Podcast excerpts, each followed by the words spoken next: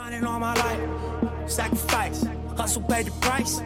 Want a slice, got to roll the dice. That's why all my life I've been grinding all my life. Look, all my life, been grinding all my life. Sacrifice, hustle paid the price. Want a slice, got to roll the dice. That's why all my life I've been grinding all my life. Look.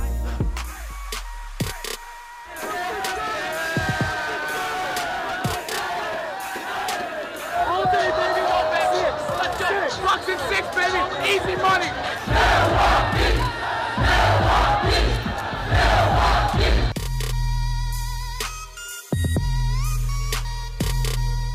What up, what up, what up, what up? Welcome to the Ball Don't Lie podcast. This is your boy Dexter, your host, the one and only. Welcome to another show. If y'all watch game one and two, I know y'all out there chirping, talking about it's over. Well, guess what? Giannis came through again in the gang. And they blitzed this whole entire team from the tip. So, yeah, we're going to be talking about game three that just went down in Milwaukee. I mean, a lot of y'all probably left at halftime when they're up by 15 points, but we'll dive into it. Man, it's good to be back. You know, I was out. A lot of people hitting me up talking, "Hey, man, where's game one? Where's game two? I apologize. I was out of the state for a little bit. You know what I mean? But I guarantee I'm gonna give y'all, you know, game three, game four, and hopefully go on from there and see what happens. But I enjoyed the game. We finally got a series. It looks like nobody can really win on the road so far. But hopefully, you know, we'll see what happens because eventually somebody's gonna have to win. If not, it's gonna be it's gonna go to game seven. If that's the case, right? But we'll go ahead and dive into it.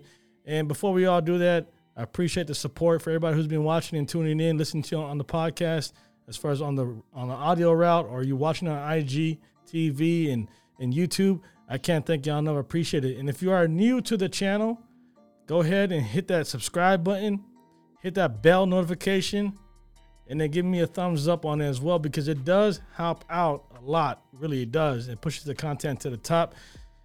Like I said, if you can't watch us on YouTube or IGTV, we're on the audio as, as well. All the links are in the bottom. Glad to have you on the show. So let's get let's just go ahead and dive into it because there's a lot to be said.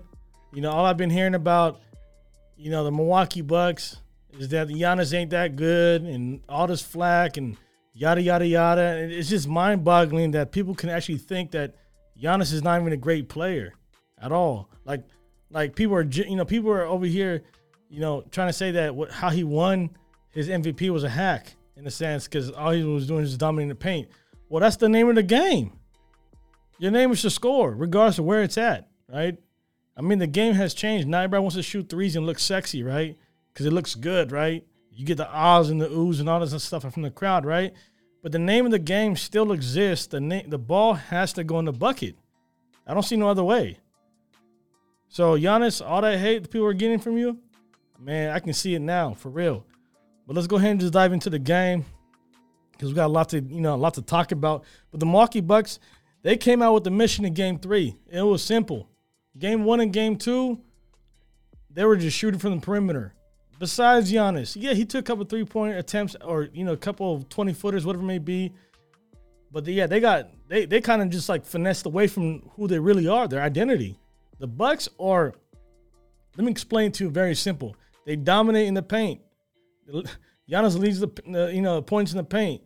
Like they they just dominate and they can shoot they can shoot threes as well, but you Giannis needs to do that first before they can actually shoot out. So they they're, they're more like inside out, not the opposite around. So they finally went back to their calling card. Thank God. I mean, I was harping at it. I was like, man, game one, game one, I get it. Giannis came back from a hyperextended knee, hasn't played like in a week, hasn't had any really no competitive uh, uh, uh, practices on the court. Yada yada yada. Comes in, he was just trying to get a feel of his knee. He was trying to see how his body's gonna react. Okay, game two, he shows out, drops 40 points, right? And he drops 20 alone in the third quarter. And he was trying to carry the team because Middleton had 11 points in all of game two. And you're supposed to be the Robin.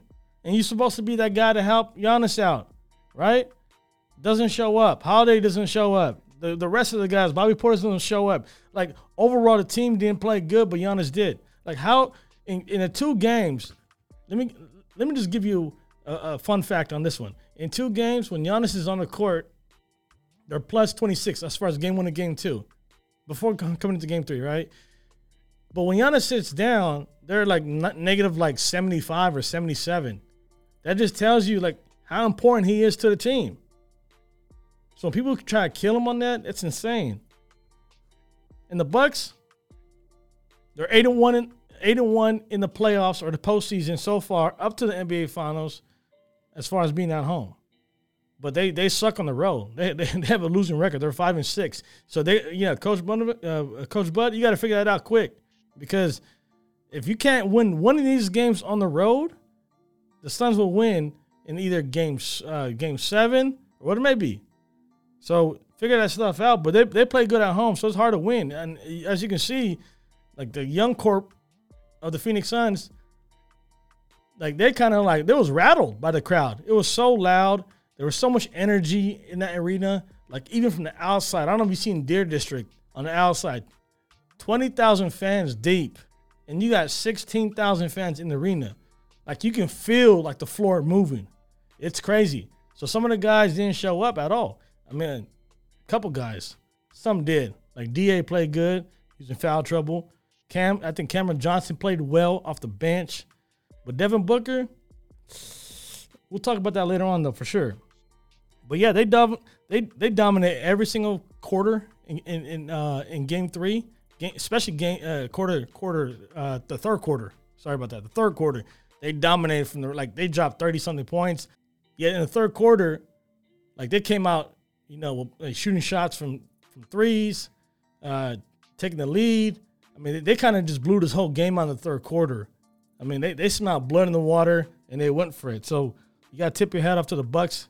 They dropped 30, 36 points or so, whatever it is. I think they had a 26-4 run starting at the end of the quarter, going to the fourth quarter. So it's crazy. But like, like I said about Middleton, 11 points in the game too. It's unbelievable how I don't know how you still talked about to be the Robin. It should be Holiday in a sense. But yeah, man, today you played you played okay today, subpar in my sense. I mean, in, in my opinion, 18 points, like seven rebounds or so. That's okay. You get it past on certain nights, but Jrue Holiday is the factor. Jrue Holiday was the guy who pretty much was orchestrating, getting people open as far as finding them. Like you know, those, he was diving into the paint, kicking out, kicking out, kicking out, finding shooters in the wings. If not, he was going to the basket himself. So he was being aggressive from the from the beginning, especially in the third quarter, where he went on a just a he, he was just lights out. He was shooting like you know three pointers from God knows where, contested shots. I mean, he was just going bonkers. Like he had the green light for sure, lights out for sure for uh, Jrue Holiday in the third quarter. Big ups to him because he needed that. Because game two, he kind of just kind of disappeared uh, from that. But the Bucks they blitzed the Suns in the third quarter. Like I said, this kind of opened up the whole floodgates, you know, going into the fourth quarter. Third quarter, going into halftime, it was tie 15. They're, I mean, they're up by 15 points, the Milwaukee Bucks. And they just ballooned this. I think the hot, the biggest lead was 25 points, I believe. But yeah, the third quarter, you can just kind of see when when DeAndre Ayton got into foul trouble and had to sit down his fourth foul. They brought in Frank Kaminsky. I'll go and speak about that later on when I talk about the Suns. But that, that didn't work out, obviously. And then they went small. They went with a bunch of guards. I think Jae Crowder played the five, and you had Cameron Johnson the four. But how you supposed to stop those guys as far as Giannis and Brook Lopez, who they kind of dived into the paint at that point when they saw a smaller lineup. But it's crazy how Giannis, with the hyperextended knee, is playing at the level he is right now. He dropped 40 points in back to back games with double digits rebounding. Like, just let that sit in for a second. Let that sink in. Back to back 40 point games, double digit rebounds. The only person, the only person, I think it's the third time that ever happened in NBA Finals history, period, in a game where they're back to back games. LeBron James in 2016, when he was with the Cleveland Cavaliers, we all know what happened because, you know, the whole situation with the the Warriors, right? Then Shaq in 2000 with the Lakers. So he's in, like he's dominant just like those guys, but he doesn't get the same respect by the fans in a sense because of they're saying that oh he's a hack. He he he just goes inside all day and he just bangs on people and he's just too too tall. He's too, you know he's too he's too athletic. He's too long. Whatever it may be, like doesn't matter on your physique. LeBron James came in six eight and he blew people out the water. It's like oh my god, that guy can run that fast like a gazelle. Six eight, LeBron James, athletic, coast to coast. If you don't know, watch LeBron James his early years, his first eight years in Cleveland. That guy was running havoc on the league, but everybody was giving him his props and his dues. But Giannis, nah. So I, I mean, all that all that hate got to stop, like for real. But third time, he's the third player in history to actually do that, forty piece, back to back games, and with a double double. Uh, Giannis was was so effective in Game Three. He went back to his repetition, like he went back to what he was known for, being dominant in the paint. Like out of the 40 points, 24 of them came in the paint. Like that has never happened. Actually, timeout. Run that back. It did happen. It only happened twice. And it, for me looking at it again, it's the same two guys I just mentioned a few seconds ago LeBron James and Shaq. Giannis finished 24 points in the restricted area, tied for the most in the NBA Finals game in the last 25 years, matching LeBron James and Shaquille O'Neal. So keep doing your thing, Giannis, because if you go away from this, if the Bucks go away from this, you pretty much giving the Suns the title on a dinner plate. Like it, like I, like if you're so dominant and you're so effective, and you and, and the Suns cannot. First of all, the Suns cannot even guard Giannis at all. Like there's no man on that team that can guard him 48 minutes or if he does play 48 minutes, but he won't. If he plays 40 minutes in that game or so, there's no person that can guard him. And the great thing about how it works for the Bucks, as you can see, they pull out Da from the Suns, DeAndre Ayton at the paint because he got to guard who? He has to guard Brook Lopez, who's in the perimeter, or Bobby Portis, who's in the perimeter. So that means he would have to be out 18, 20 feet, or whatever it may, may be. He can't be the help side guy. So the help side guy is going to be who? your wingers, right? Your guards, who Giannis has like five or six inches over, in some cases eight inches over, whatever it may be. And he's just gonna go over the top.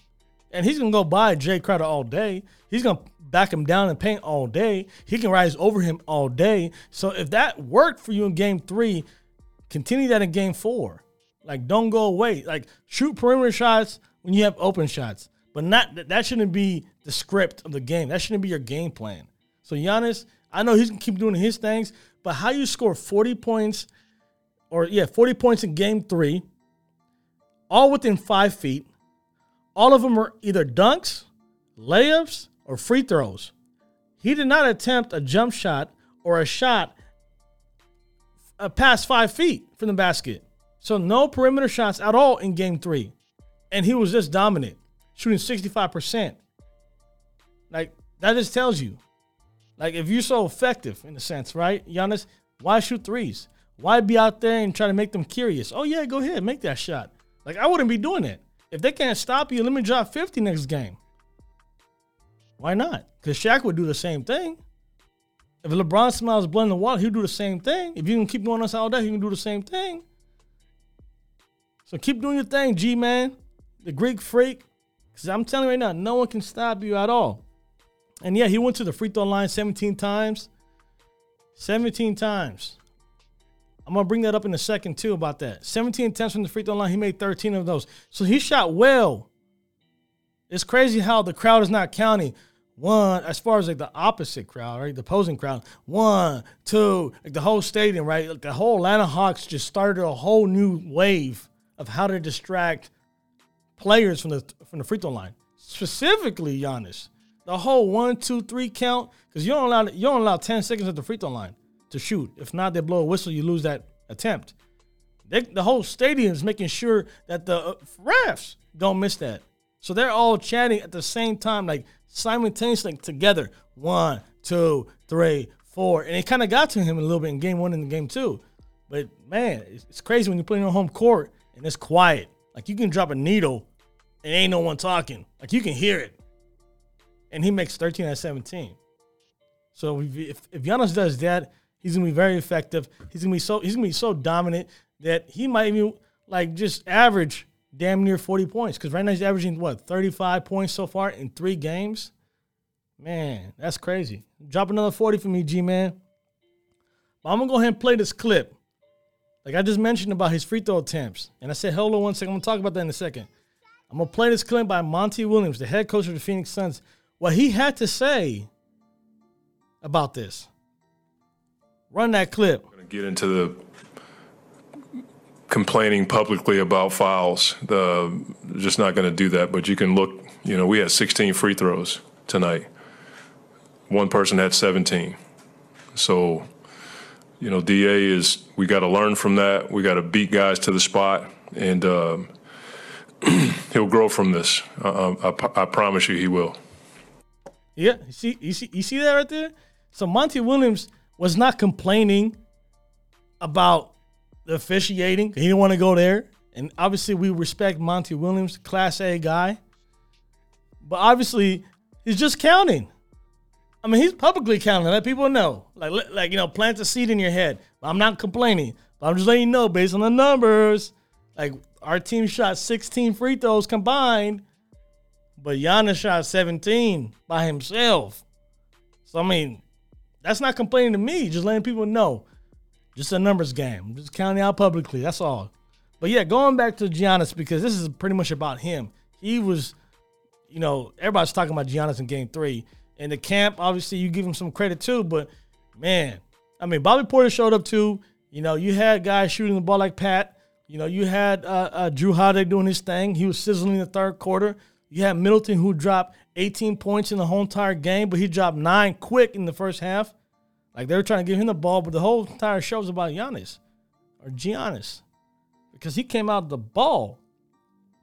I mean, like I said, you know, the Bucks they were up by 15 points, and then they blew this to like what? They ended the game by winning by 20, and Giannis put his stamp on the whole entire game. It was all about him. You know, like I think in the three games he played, I seen this stat on NBA TV, but I might be wrong. But in three games, Giannis scored more than 100 points or so. In the first career NBA Finals, three games. Excuse me. And the only people to actually do that, I think it was like Allen Iverson. You had, um, there might be a couple other guys, but I'll, I'll plaster, you know, the little picture right here. But to drop 100 plus points in three games, that, that, that's crazy. It only happened four times in history. I know AI is on there. I know uh, Reed is on there as far as Reed from the Knicks back in '73. Uh, I might be missing somebody else, but I'm gonna plaster it up for you for sure. But credit to the Bucks for uh, competing from the tip. They competed. They got killed. Let, let, let me run that back again. Hold on one second.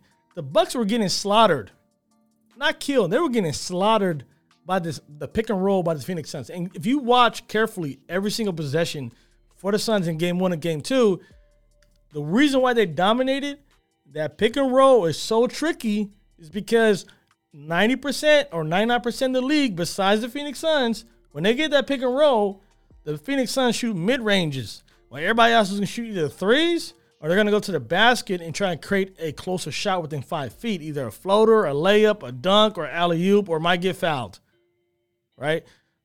The Phoenix Suns, they're in that gray area where the big man is trying to sag back. Whoever that that, that hedge screen is going to be is going to sag back to the paint, and that leaves enough space for them to create. And they're really good mid-range shooters as far as Chris Paul and Devin Booker. But they came out. The Bucks came out in Game Three. I mean, they're competitive on every single screen. They were competitive in transition. They're competitive in every shot. I mean, loose balls. You can transitions on both sides, either offensive transitions or defensive transitions. Like they were so dominant. They they played the game like they were desperate in a sense because game three said us about this before in a couple episodes in the back in the past that game three is so pit- uh, uh, uh, pivotal that you ha- if you lose game three like you losing the series like game three is as probably the closest game to worry about than game seven so like game seven, yeah, obviously game seven, you know, you have to win games because that's the last game. But game three to me, is the most important game of the series, or second to the most important game of the series, in my in my opinion, is because most teams who win game three tend to win the series. And that's that's facts. You can look it up yourself. So imagine if the Phoenix Suns came into your house and beat you in your house, they're up 3-0. A lot of teams don't come back from a 3-0. I mean, some teams came back from a 3-1 deficit. I think only one team came back from a 3-1 deficit in the midfinals, which is LeBron James and company when he's in Cleveland. But 3-0, that's hard. That means you would have to win the next, what, four games? You have to win game four, five, six, and seven. And those two games are on the road, and your record is five, six so far, Bucks. Yeah, it's kind of hard, but they played great, man. You got to tip your hat off, give them a lot of credit. I mean, like I said, they compete on everything. Every screen, they challenged them. They bumped them. They were more physical than the Suns for sure. Like they banged with those guys. They kind of let them know, like, hey, this ain't gonna continue going on. And as the series go on, whatever you did in game one and game two, it gets old quick. They figure stuff out. Every team does that, unless you're getting swept, right? But if you're being competitive like the Bucks, to me, they're more physical than the Suns. Even from the like from from game one, even from the previous times, they've been always been a physical team. Suns just happen to be better shooting at the you know at the three point line, which is the big difference in the four games they had played, or sorry, the five games they had played all season long. You understand? So far, they're four and one. They played two games in the season. Suns won. First game one two, they won. So, yeah, man. Um, continue doing thing, Milwaukee. But this is crazy. I'm gonna, I'm gonna read something for you. The last time the Bucks won an NBA Finals game was Game Six in 1974. so today's game, Game Three. They haven't won a game in damn near like what 50 something years. That's crazy. That's the longest gap between wins in the NBA Finals by any franchise of all time. That is bonkers. I mean, there's some teams out there that probably having like Sacramento, you know, who knows? But like, there's teams out there. But as far as up to this point, Milwaukee, that's crazy to even hear that. But like I said, you know, they're they're more physical uh, you know, with the Suns. So we'll see how the Suns will you know bounce back. But let's go ahead and talk about the Phoenix Suns. Phoenix Suns I'm reading stats for you. Phoenix Suns made 23s in game two. We're up by 20 or more points in game two. And that's how they won because they kept killing by the three point line. And the Suns are so dangerous at shooting threes as much as they are running in transition. And guess what happened? Milwaukee took them out. They only shot six three pointers tonight. Credit to the, you know, the Milwaukee Bucks defense. They only had six points in transition. Credit to the Bucks offense scoring points and also getting offensive rebounds and second chance points. And then when they don't get that, and let's say the Suns get the rebound, they run back on defense and they get to their guys quick. So you got, to give them a lot of credit. Like they, they cut two things of your uh, your strengths and made those weaknesses in game three. I know that's gonna not gonna happen in game four. They're gonna definitely shoot better, and they're definitely get uh, uh, they're gonna be better in the transitions as far as in the offense. But yeah, the Suns shot nine for thirty-one tonight. Woo, that's not good. They struggled from the three. Like I said, credit to the Bucks defense. DeAndre Ayton was in foul trouble pretty much in the second quarter. In the fourth quarter, he got three in the second quarter, and then he got his fourth one in the third quarter early on. So they had to bench him. They had to go small, bringing Jae Crowder. And if not Frank Kaminsky, Frank Kaminsky is not that guy. I'm sorry. That's why they went away from him and put Jae Crowder at the five and bring Cameron Johnson at the four. But yeah, man, they're missing Dario Saric. Dario Saric can stretch you out as far as he could be playing the five. He can also rebound. Also, he's a little bigger, physical than uh, Frank Kaminsky. I want to say better, probably not a better defensive rebounder, but he can better. He's a better box out. He's a better playmaker. He can dribble on a certain occasion. So missing him with the ACL because he tore his ACL on game two, it's gonna be huge. It's gonna be an effect in the game four game five. Where may how many games they may go on to game seven. So missing Darius Saric is a big miss for the uh, for the Phoenix Suns. Hopefully, the, you know DeAndre don't get in foul trouble. But if he does, they're gonna resort into Da. I'm sorry, uh, uh, uh, Frank Kaminsky or Jae Crowder. So hopefully that doesn't even happen at all. But I want to talk about Devin Booker. Devin Booker, you gotta shoot better, bro. You gotta shoot better, man. You can't shoot three for 17 like you did tonight and end it with 10 points. That's not gonna get you wins. And I know all your shots are tough. All your shots are contested. And I know you're a professional. And I know you're going to definitely try to play better in game four. But like, you can't have these laps because you are the scorer. Like you're the best scorer on the court on both sides. And it's not even close to the next person. But the Phoenix Suns, they need your scoring. You got to average 20 plus points.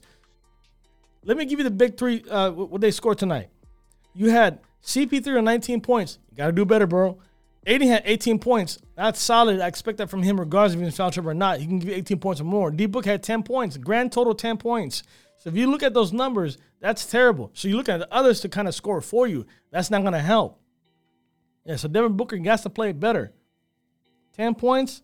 I mean, that's clearly probably what his worst offensive performance in the postseason, from what I recall. No, no, damn, no, that's for sure his worst offensive performance in in, this, in the postseason. No argument about that. I, I'm thinking about other games, but yeah, he played terrible. He played terrible tonight. So yeah, they definitely have to get him early going on in game four. Easy shots, easy baskets, get his momentum going. Then once he gets hot, we know how hot he can get. He'll he'll, he'll just go he'll go ape. You know what? He'll go ape shit on you guys in a sense. But yeah, but I, I just hope Monty Williams plays Cameron Johnson more because that guy to me is a playmaker. He's an impact player. Like the dude can come in and just posterize on you like he did on PJ Tucker.